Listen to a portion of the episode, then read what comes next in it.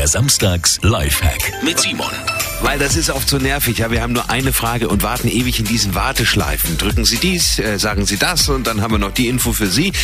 Es gibt aber ein Wort, mit dem Sie ein paar Computer-Hotlines zumindest austricksen.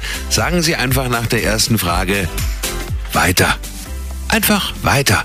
Und manchmal werden die dann schneller zu einem persönlichen Berater weitergeleitet und sparen sich diese nervigen Fragen.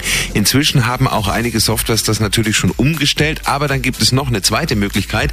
Schweigen Sie einfach nach der ersten Frage. Sagen Sie nichts, das verwirrt den Sprachcomputer sehr oft und dann werden Sie gleich zum Gesprächspartner weiter verbunden. Simon Samstags Lifehack, jede Woche gibt's eine neuen.